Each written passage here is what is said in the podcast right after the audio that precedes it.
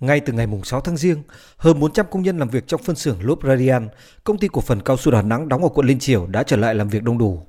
Anh Cao Minh Tiến, công nhân phân xưởng lốp Radian hy vọng năm mới 2023 sẽ có nhiều niềm vui.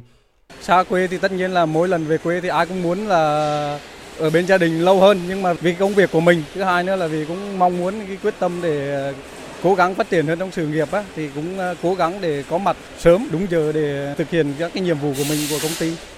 Đến nay, gần 2.000 cán bộ, công nhân người lao động của công ty cổ phần cao su Đà Nẵng đã trở lại làm việc. Đây là doanh nghiệp lớn của thành phố Đà Nẵng, mỗi năm tăng trưởng hơn 20%. Doanh thu năm 2022 hơn 5.100 tỷ đồng, thu nhập bình quân người lao động từ 15 đến 17 triệu đồng mỗi tháng.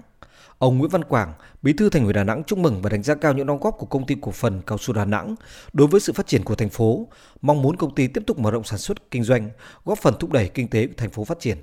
Thay mặt cho lãnh đạo thành phố, tôi xin chúc mừng và chúc cho các đồng chí tiếp tục có những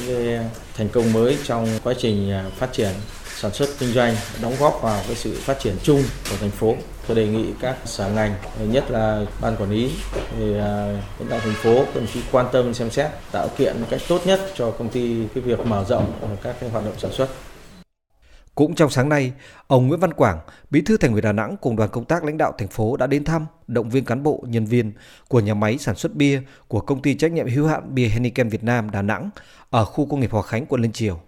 Lãnh đạo thành phố Đà Nẵng mong muốn cán bộ công nhân viên trong công ty làm việc khẩn trương, hào hứng ngay từ ngày đầu năm với khí thế thi đua sôi nổi, hoàn thành tốt mọi chỉ tiêu phát triển trong năm 2023.